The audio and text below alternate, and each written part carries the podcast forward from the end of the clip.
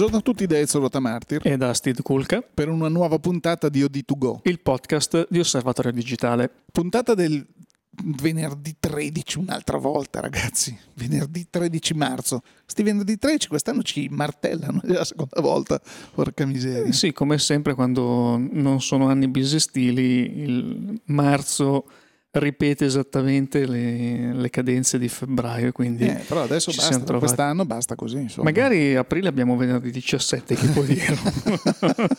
basta, no, vedere. basta vedere sul calendario. Eh, sì, guarda, questa agile invenzione. Esatto, in effetti, tac, che... eh, è venerdì 17. Venerdì infatti. 17. Oh, meno male, meno male. Perché non stai zitto? Eh, vabbè, comunque. Tra l'altro è il compleanno di, un, di uno che conosciamo, ma poi ne parleremo più avanti. Oddio, è nato di eh, venerdì 17. Sì, una roba, guarda, una roba incresciosa. Comunque. L'importante è non essere nati di venerdì 13. Esatto. Ma esatto, sì, ma, ma tutte... Sì, se ne frega tutte Comunque, cose che ci servono per introdurre la puntata. Adesso, guarda, puntatona questa qui così di, di, di chiacchiera. Di fine inverno, ormai sì, sentiamo fine, l'aria sì, della primavera sì, anche noi. Quindi, quindi non, non sommario lo saltiamo, nel senso che parleremo di tutto di più. E quindi così perché parleremo un po' di noi, parleremo di qualche novità di prodotto, parleremo di qualche cosa che non si sa. Eh, mi verrebbe voglia di parlare di Laika, ma non ne abbiamo motivo e eh, qualcuno riderà, ma vabbè, insomma. Però anche questa settimana è uscito un apparecchio Leica sì, sì, sì, sì, tra l'altro che così. non può mancare nella tua collezione. No, infatti ne ho già ordinati due, uno appena me lo consegna lo rompo così faccio crescere di, di valore l'altro che rimane, no? perché se ne restano meno. Ah, sai che ci sono quei siti dove insomma, prendono un prodotto elettronico anche mediamente costoso e cosa succede se lo mettiamo in un forno a microonde certo, o certo. sotto una pressa, no? Queste, lo facciamo boll- un iPhone bollito esatto, una volta. Sì, sì, sì, sì, No, perché tra l'altro poi vabbè, ne parleremo così, sembra noi ridiamo e scherziamo e chi deve capire capisce, però c'è qualcuno che dice oh boh, boh voi ce l'avete con la Laika. Anzi, di solito chi ci dice questa cosa ci dice ce l'avete con la Leica, eh, non importa, comunque no, non è che ce l'abbiamo con la Leica, nel senso a noi piace scherzare, sappiamo benissimo che Leica è una macchina, è, è un prodotto di un certo tipo, in Italia purtroppo uh, mettere le mani su questi prodotti è per la stampa molto difficile, quindi o ci inventiamo qualche numero per andare a vedere, a provare, a toccare con mano, eh? Perché se no è impossibile, è letteralmente impossibile. Abbiamo provato Phase One, abbiamo provato Hasselblad, abbiamo provato anche macchine molto più costose di Leica, ma Leica non ci è dato di avere la possibilità di metterci le mani sopra, quindi o ce le compriamo o andiamo a provarle di straforo. Adesso ci stiamo organizzando perché comunque ci sono delle macchine tipo, non so, la nuova serie T è molto interessante le nuove M che sono molto interessanti, poi ci sono quelle da oligarchi, appunto, quelle che, che, a noi piace prendere in giro, quelle che costano 700 milioni di miliardi, tanto la gente si me ne dia due. Mm, ho fatto tre lascio, sì sì, e tanto questi chi se ne frega, comprano l'oleodotto che va da Minsk fino a Casablanca, cosa cacchio gliene frega di dire quant'è che costa? Brr, sì dai lascia, dai anche 200 mila euro di mancia al ragazzo che te la porta sì, è, un mercato un po' come eh, Hasselblad, che è un altro marchio eh, che noi apprezziamo moltissimo per il medio formato, quando ha provato a fare queste operazioni commerciali sì, un po' di marketing perché tentano di strizzare l'occhio a qualcuno che ha le fette di salame sugli occhi e dice guarda questa macchina la trovi sul mercato a 1900 euro però dato che te la do io è assolutamente uguale cioè su questo marchio non vuoi darmi 10.000 euro? Sì hai ragione. Finché ci sono un tempo dicevano che eh, bastava che nascesse un Lulu al giorno e il mondo era a posto, no? Chi non sa che cos'è un Lulu, basta che vada su, così va su Google e dice che cos'è un Lulu, eh, oppure chieda a qualche parente di una certa età e glielo dicono subito. Comunque, fatta questa introduzione, eh, direi che con la puntata possiamo partire, siamo già partiti, quindi parliamo di, di che cosa parliamo? Parliamo subito di un prodotto, vi teniamo ancora caldi? Questa settimana il bellissimo marchio Olympus ha detto tiè, vi presentiamo una compatta, non compatta, nel senso che è un pochino più là, SH2. Sì, dopo la SH1 dello scorso anno c'è stato subito questo eh, refresh, questo aggiornamento di una compatta eh, che, vabbè, dati tecnici di base mh, ci dicono 16 megapixel di risoluzione, sensore praticamente da mezzo pollice e uno zoom 24x, quindi mh, direi una macchina tutto sommato per direi l'ottica con l'escursione giusta per chi non ha delle necessità particolari per quelle super zoom abbiamo visto la scorsa settimana l'83x di Nikon quelle sono macchine un po' particolari per chi vuole fare un certo tipo, tipo di fotografia invece qui siamo più proprio una compatta una macchina tradizione, dalla forma tradizionale. Siamo al limite sotto il super zoom, quindi mm, ci aspettiamo anche una qualità dell'ottica più facilmente eh, gestibile a, a, queste. Scatta in RAW? Scatta anche in RAW, scatta anche in RAW e ehm, adotta questo sistema che ormai sta diventando un po' la firma di, di Olympus, ehm, sistema di eh, stabilizzazione che ha 5 assi in caso di ripresa video e di, mh, mm, su tre assi per la ripresa fotografica. Beh, che direi che per questo tipo di macchina mi sembra ecce- eccellente. Sì, è una macchina gradevole, nel senso che è la compatta per chi non vuole la compattina da tasca, così viene proposta anche con degli accessori un po' preziosi in pelle, mm, design, c'è un po' questa riprende i concetti di tante mirrorless che abbiamo visto negli ultimi anni che comunque hanno avuto anche il loro successo dal punto di vista vista anche della gradevolezza estetica, si recuperano un po' le linee delle macchine degli anni 60, Olympus stessa con le pen ha, scommesso molto su questa Ma direi tendenza. che anche sulle stesse OMD ricalcano moltissimo le linee delle Olympus dei nostri tempi, cioè l'OM1, M10 così via, l'M2 ricordano molto quel tipo di, di, di, reflex e sono assolutamente piacevoli, oltre che delle belle macchine. Insomma. Sì, diciamo che c'è stata un po' questa mh, suddivisione, eh, il design, l'estetica un po' retro. Oggi tende a identificare la macchina destinata normalmente a un utente un po' più appassionato, che piace un po' più mettere le mani, fare fotografia poi mm, ci può essere ehm, la mirrorless è più tecnica, ci può essere la compatta più eh, fashion come anche la stessa linea Olympus ci sono, cioè non, mm, abbastanza variegato il, il segmento cui, di, di, mercato a cui si rivolgono queste macchine, però senz'altro le linee più moderne, quelle proprio di prodotto design XX secolo sembra che siano praticamente eh, riservate alle macchine più automatiche, alle compatte primo secondo prezzo, le macchine punte scatta, eh, macchine che diciamo non solleticano molto la fantasia dell'appassionato di fotografia, questo va detto.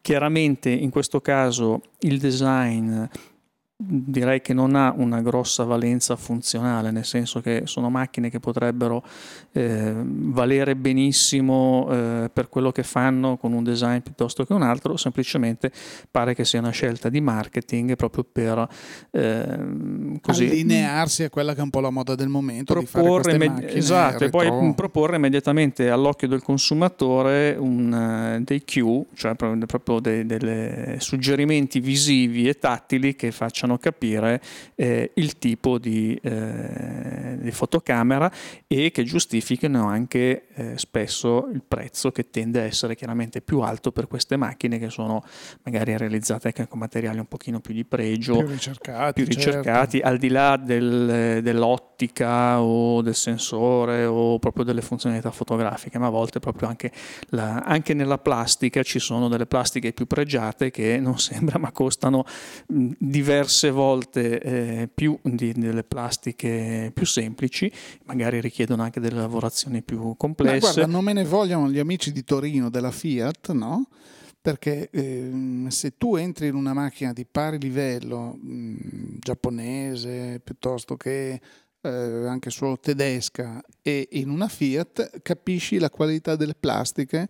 Penso che le plastiche della Fiat, a meno che vengano, so, un Elkan a spiegarmi che mi sto sbagliando, lì credo usino proprio quelli che quando, quando riciclano, no? che, con i grinder che usano, eh, eh, giù stampano queste robe perché dopo 3 km già scricchiola tutto, una roba, ricordo anche quando ai tempi della, della 1 Turbo, così che andava come una scheggia, oppure anche un'altra, un'altra automobile che ha avuto una 164 Turbo, che però quando arrivavo a casa la sera dicevo qui qualche volta mi si apre come la macchina, ti ricordi quelle comiche quando arrivavano, frenavano e si aprivano completamente le auto, no? Ti dava questa sensazione di poca solidità che, hanno dei motori pazzeschi, freni incredibili, però tutto il resto era un po'...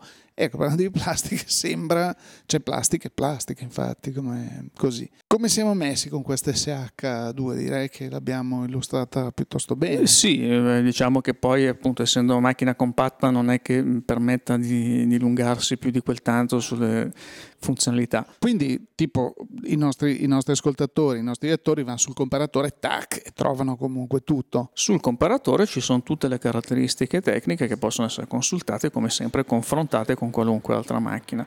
Ma non solo, perché poi se eh, volete vedere la SH2 al momento, proprio mentre state ascoltando il podcast, ricordiamo che lo potete sempre fare ecco, perché... Ecco, una cosa che, che, non diciamo mai, bravissimo. Non Steve, diciamo mai, a volte lo diciamo, ma vale la pena ricordarlo di tanto in tanto. Eh, il nostro podcast eh, OD2Go contiene una traccia grafica eh, che mm, potete vedere con dei media player compatibili, con uh, dei lettori video, con uh, l'iPhone, con, con sì, quello sì, che con i vostri smartphone, certo. Può utilizzare e, e um, vedete la traccia grafica con, anche con i cartelli, anche con i link che poi sono anche cliccabili, quindi voi direttamente dalla visione del, dell'ascolto del podcast, dalla visione della grafica sottostante potete anche... In questo caso c'è anche l'immagine della SH2 che così avete modo di vederla.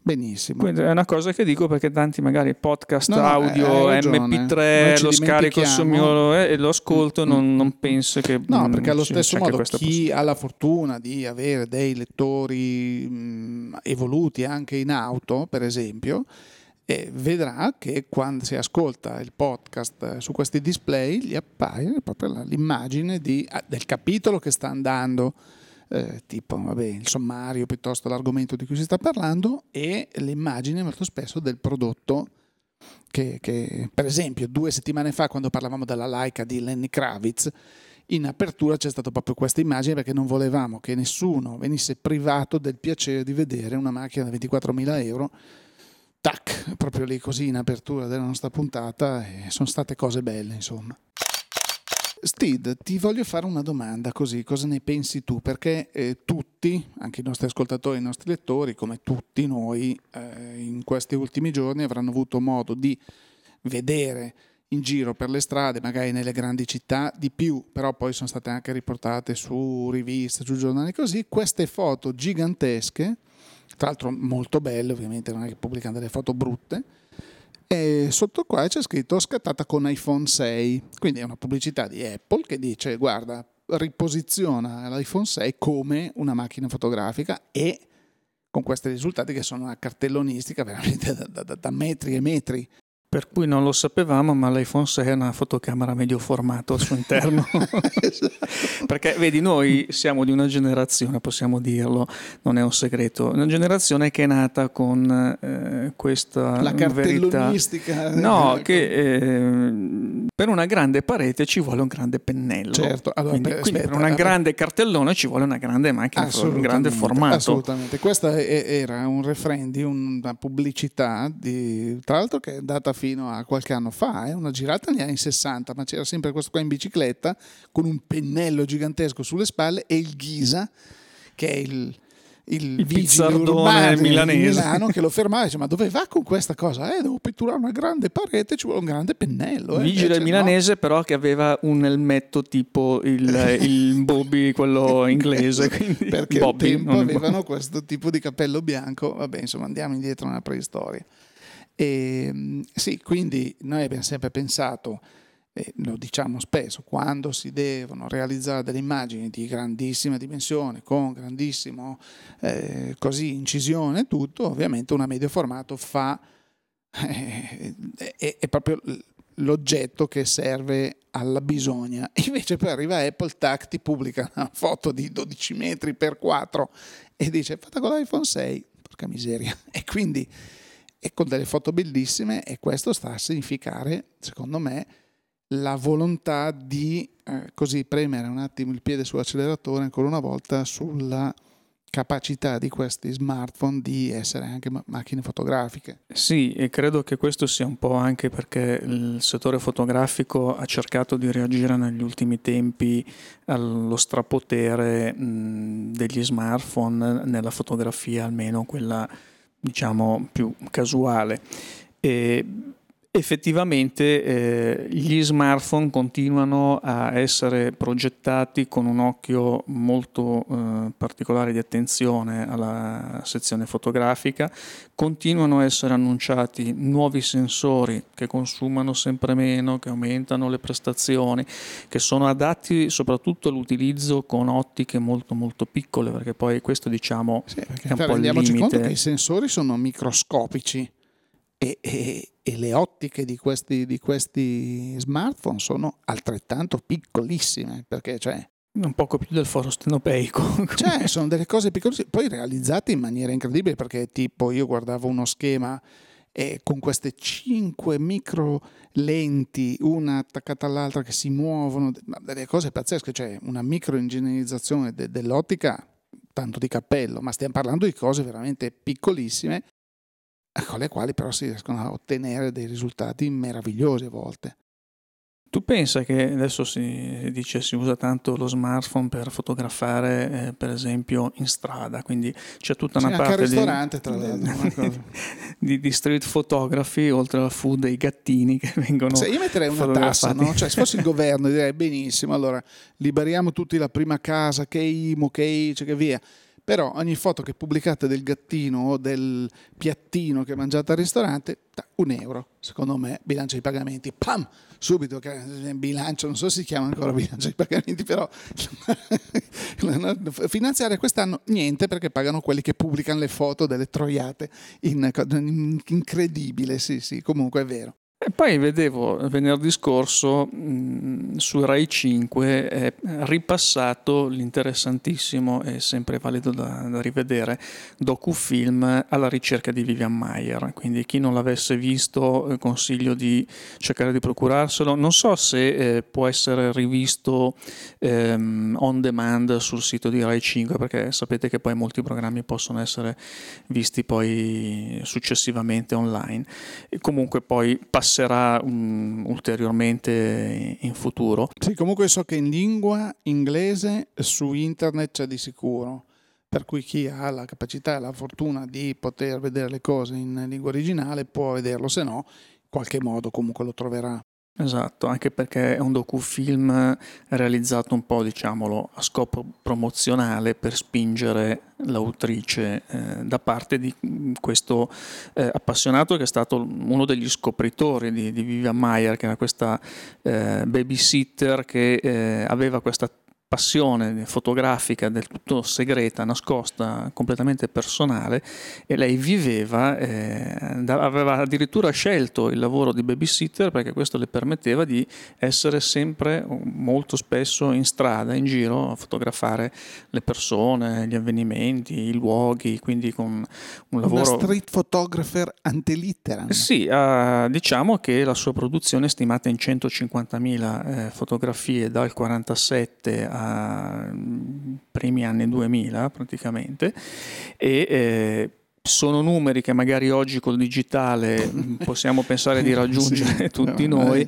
allora eh, con l'analogico invece erano numeri importanti. Sì, anche perché lei non aveva una compattina che così girava. No, esatto, è questo, che, è questo, che, mi ha fatto anche un po' uh, riflettere, perché lei in realtà um, tutta la, una parte preponderante della sua produzione è stata realizzata con una Rolleiflex, quindi eh, macchine quelle biotiche a pozzetto verticale ed è una medio formato, quindi anche questi bianchi e neri, queste mm, visioni un po', questi angoli un po' particolari, senz'altro dovuti al fatto innanzitutto l'inquadratura all'altezza della pancia che esposta chiaramente eh, proprio la, la, prospettiva e dà un, un altro modo di, di, osservare le cose ed è molto interessante. Ti rende, meno, ti rende, secondo me anche meno visibile perché tu stai, cioè la gente passa, ti vede, vedi che tu stai guardando dentro una roba, boh sì, non, hai, non, alzi la macchina fotografica a livello dell'occhio. Io sento tanti eh, spesso che dicono anche giustamente eh, a me piace anche fare street o mi piacerebbe fare street, però lo voglio fare con una macchina con il mirino.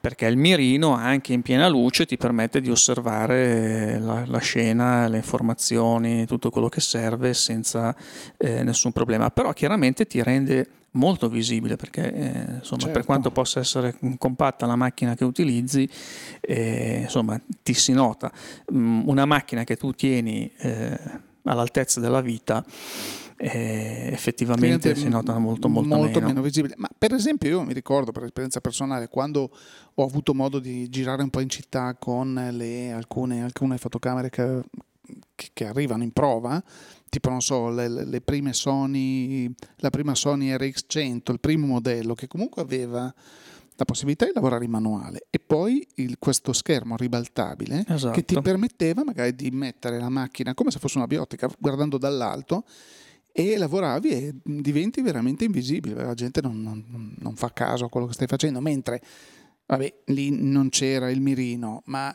se porti la macchina più in alto e così sei subito individuabile. No? Qui stai facendo le fotografie, cosa fai? Mi fotografi per dire, no? Ecco, invece passi, passi molto inosservato. Sì. sì infatti il, il display ribaltabile dovrebbe essere uno dei gli accessori, diciamo, uno degli elementi base, base per chi eh, volesse utilizzare la, la macchina fotografica per, della street.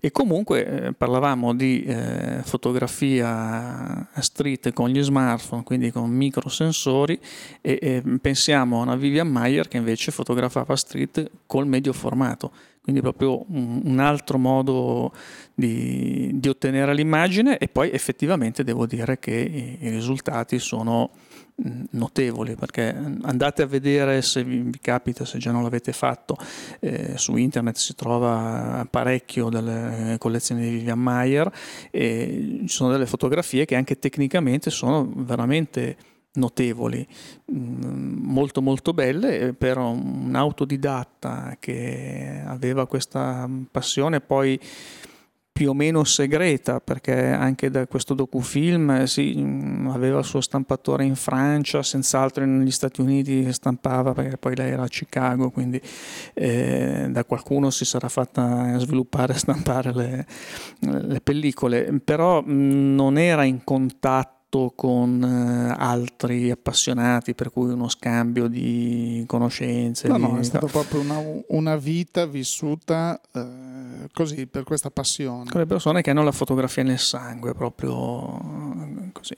Ecco, riallacciandoci al, al discorso delle medio formato, proprio eh, ieri parlavo con un, un amico eh, che si è sempre occupato anche di fotografia col medio formato a un certo, a un certo livello e dicevamo proprio che anche le macchine fotografiche, le, le fotocamere medio formato, negli ultimi 15 anni si sono evolute a tal punto che tu mh, oggi se trovi in giro qualcuno fortunato che ha una Hasselblad, una, una Phase One, eh, che le usa anche così come se fosse una fotocamera da, da tutti i giorni, passatemi questo, questo, questa definizione. Non da studio. Eh, sì, tutto ciò è reso possibile dal miglioramento dei software, dal miglioramento dei sensori, dal miglioramento delle ottiche, da, tutta una serie di migliorie che hanno reso possibile noi stessi quando siamo andati anche qui vicino, in centro, giusto per fare due foto all'aperto con una, eh, non ricordo se sono 40-50 megapixel di Hasselblad,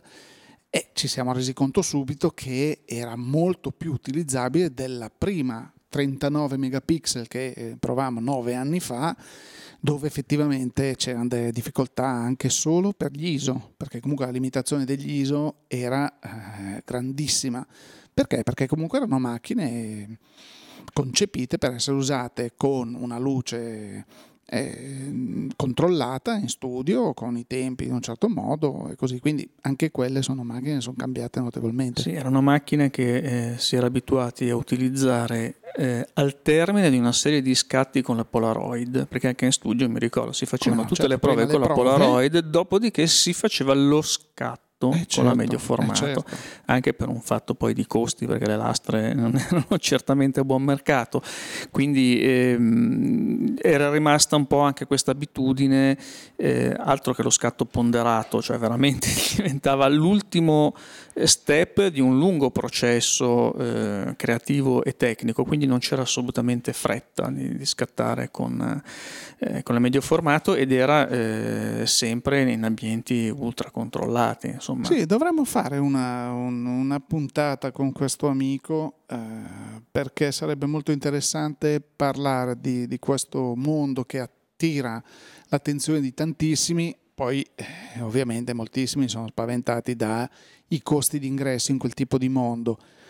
Però, però, sarebbe molto interessante, anche perché forse noi oggi non ci rendiamo conto di quanto siamo fortunati con il digitale, ma ne parlavamo anche con Romagnoli, se ti ricordi, quando l'abbiamo incontrato, lui diceva io sì, che Romagnoli, Edoardo Romagnoli è il profilo, il protagonista del profilo di questo numero, di questo mese di, di Osservatorio Digitale, che fa queste foto alla luna, che chi ha letto appunto il profilo avrà visto che eh, cioè, sono delle foto un po' complesse, dice ah vabbè sì chissà sono sovrapposizioni, no la faccio con uno scatto solo, sì. come?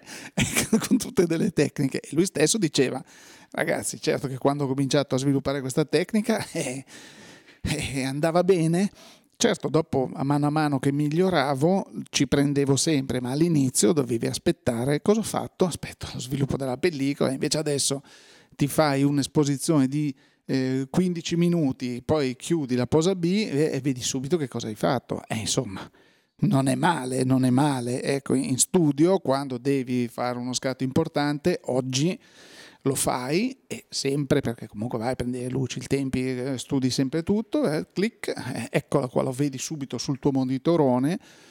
Dici, ah, però mh, mm, vedi questo piccolo riflesso, lo togliamo. Sì, volta, non hai bisogno più di fare anche la stampa grande formato con lentino, vedere, ecco, hai subito hai il subito, particolare. Quindi... Eh, eh, poi queste, queste, grosse risoluzioni servono anche proprio a questo, a poter ingrandire, ingrandire, ingrandire fino ad andare a vedere il particolare che a molti può sembrare così, bah, Mm, inutile. Invece quando fai una campagna di un certo tipo, eh, automobilistica, di moda, di, di, di che ne so, cioè, dove è richiesta la, la perfezione o quasi, questi, questi particolari effettivamente eh, si pagano da sé.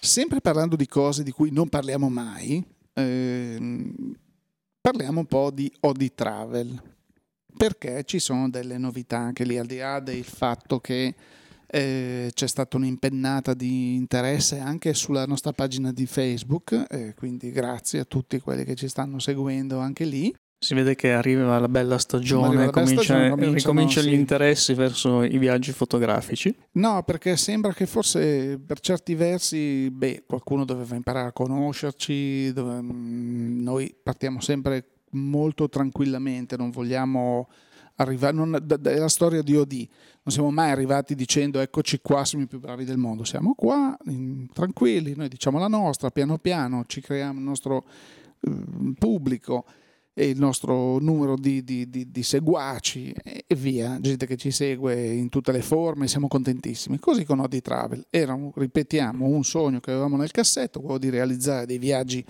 fotografici con la F maiuscola, quindi con un professionista che segue un piccolo gruppo di viaggiatori che vuole portare a casa delle belle foto, vuole imparare qualcosa in più e, e, così abbiamo fatto questo sito, c'è tutto un programma che copre tutto l'anno, quindi chi l'ha visto lo sa, non è che dice ma adesso io non posso ad aprile, marzo, a maggio, Beh, c'è anche novembre, ottobre, dicembre, andate a vedere tutto avete tutto l'anno.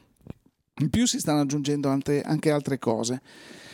Eh, ancora, ancora, di più Adesso c'è una novità sul sito, proprio recentissima, Stid. Sì, perché su oditravel.it adesso potete trovare l'elenco completo delle agenzie viaggi che in tutta Italia trattano i viaggi Oditravel, quindi eh, trovate in home page c'è questo pulsantone trova agenzia che vi porta poi a una mappa interattiva, quindi voi a seconda di dove siete trovate tutte le informazioni e quindi oltre ai moduli di contatto diretto con noi, col tour operator come eh, di consueto, trovate anche le possibilità di contattare e di visitare direttamente le agenzie che vi sono più comode vicino a casa. Ce ne, sono, ce ne sono molte, ce ne sono veramente ho tante. Guardato sì. le, ho guardato la, la mappa e veramente l'Italia è coperta, diciamo e tre quarti dell'Italia è veramente coperta molto bene. Sì, poi altre agenzie si aggiungeranno anche in futuro, quindi diciamo questa è un po' la, la prima infornata.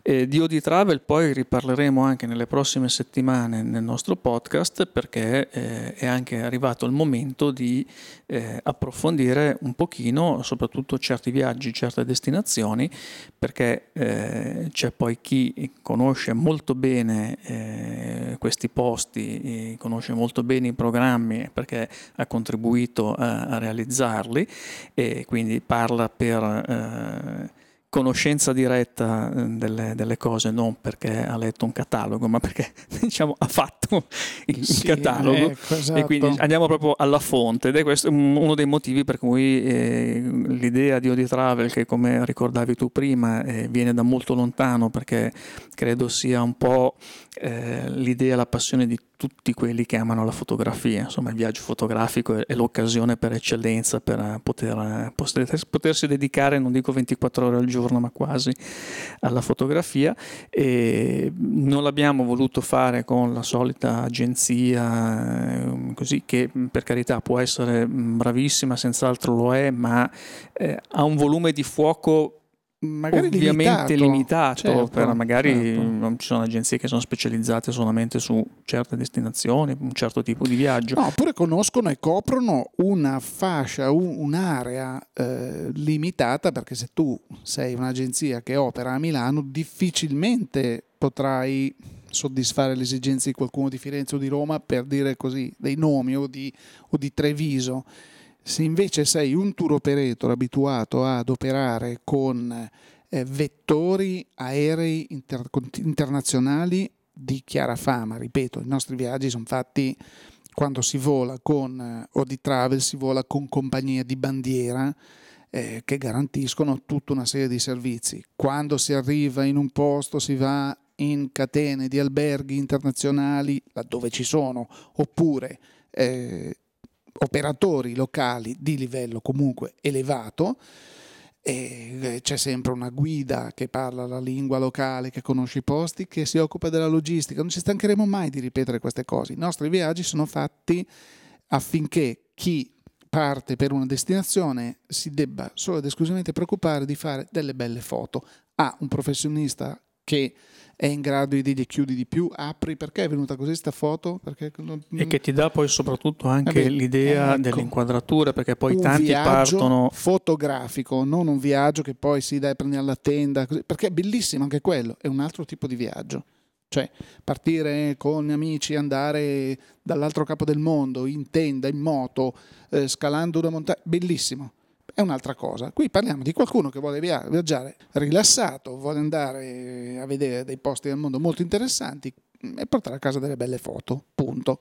Poi non ultimo diciamo che il vantaggio di un tour operator è anche quello di poter garantire anche un prezzo più conveniente rispetto a eh, aggiungere ulteriori Ma, eh, livelli allora, nella qualcuno, catena commerciale. Qualcuno, perché poi io non dico che parli 24 ore al giorno di, di fotografie, però sicuramente anche con gli amici così, poi alla fine con la scusa, vuoi il giornale, vuoi eh, tutte le iniziative, si finisce sempre per parlare perché comunque sono argomenti che interessano un po' tutti.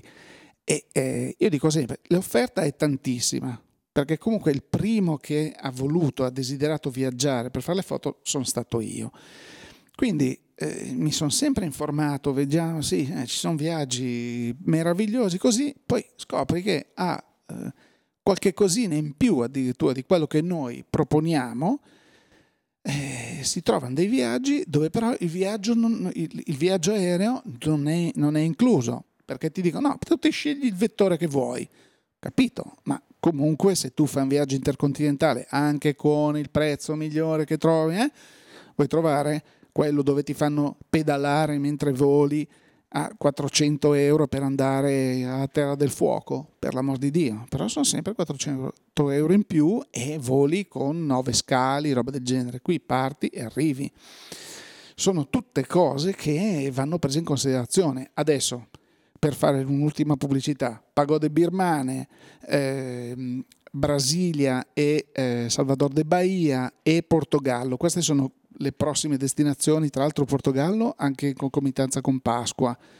Quindi chi volesse fare, ci sono ancora mi sembra due o tre posti, per cui chi eh, avesse idea, ma cosa faccio? Eh, la cifra non è una cifra che ci si toglie la pelle. Sì, sono un viaggio poi anche breve, quindi eh, non richiede tantissimi giorni. giorni. Eh, vacanze di Pasqua, vado a farmi un giro del Portogallo, fare le foto in un certo modo.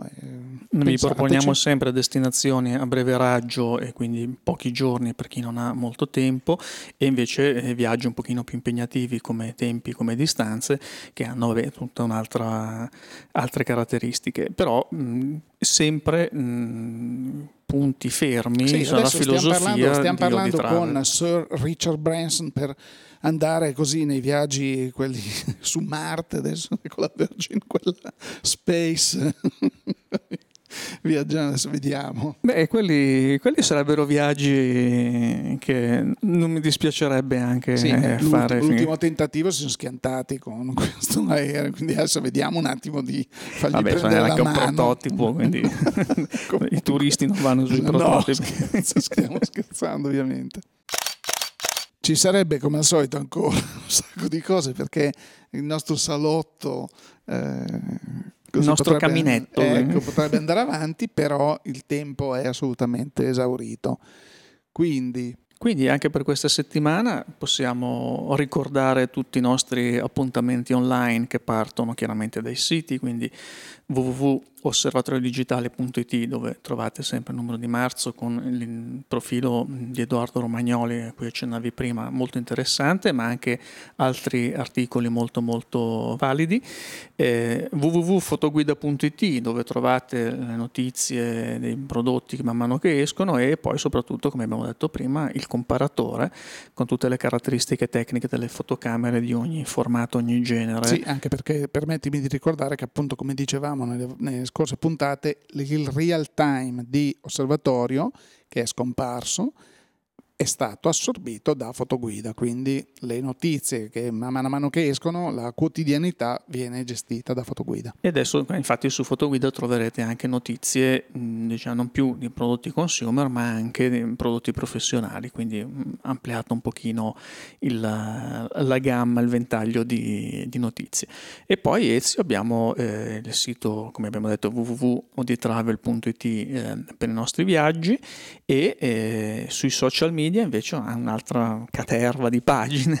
Sì, che comunque interessano molto, siamo contenti, che sono appunto la pagina di Osservatorio Digitale, la pagina di Fotoguida, la pagina di eh, OD Travel e la pagina ultima ma non ultima di OD 3D di 3D che è la pagina Facebook eh, che ogni giorno eh, vi accoglie alla mattina con una notizia, una curiosità, un'immagine, un notiziole informazioni relative al mondo del, del 3D stereoscopico, della realtà virtuale, chi più ne ha più ne metta, è un mondo che veramente va scoperto, è un mondo che ha tantissime curiosità, è veramente molto molto effervescente. E rimanete aggiornati seguendo la pagina di OD3D su Facebook alla fine eh, il nostro podcast eh, Audi2Go eh, terminato questo venerdì 13 in attesa del venerdì 17 del prossimo mese Aprile, esatto. vi dà appuntamento a venerdì 20 quindi sarà proprio l'ultima puntata invernale. E eh, direi Ezio che anche per questa settimana è tutto e se non hai nulla da aggiungere da Steve Kulka e da Ezio Rotamartir. Grazie per l'ascolto. E a risentirci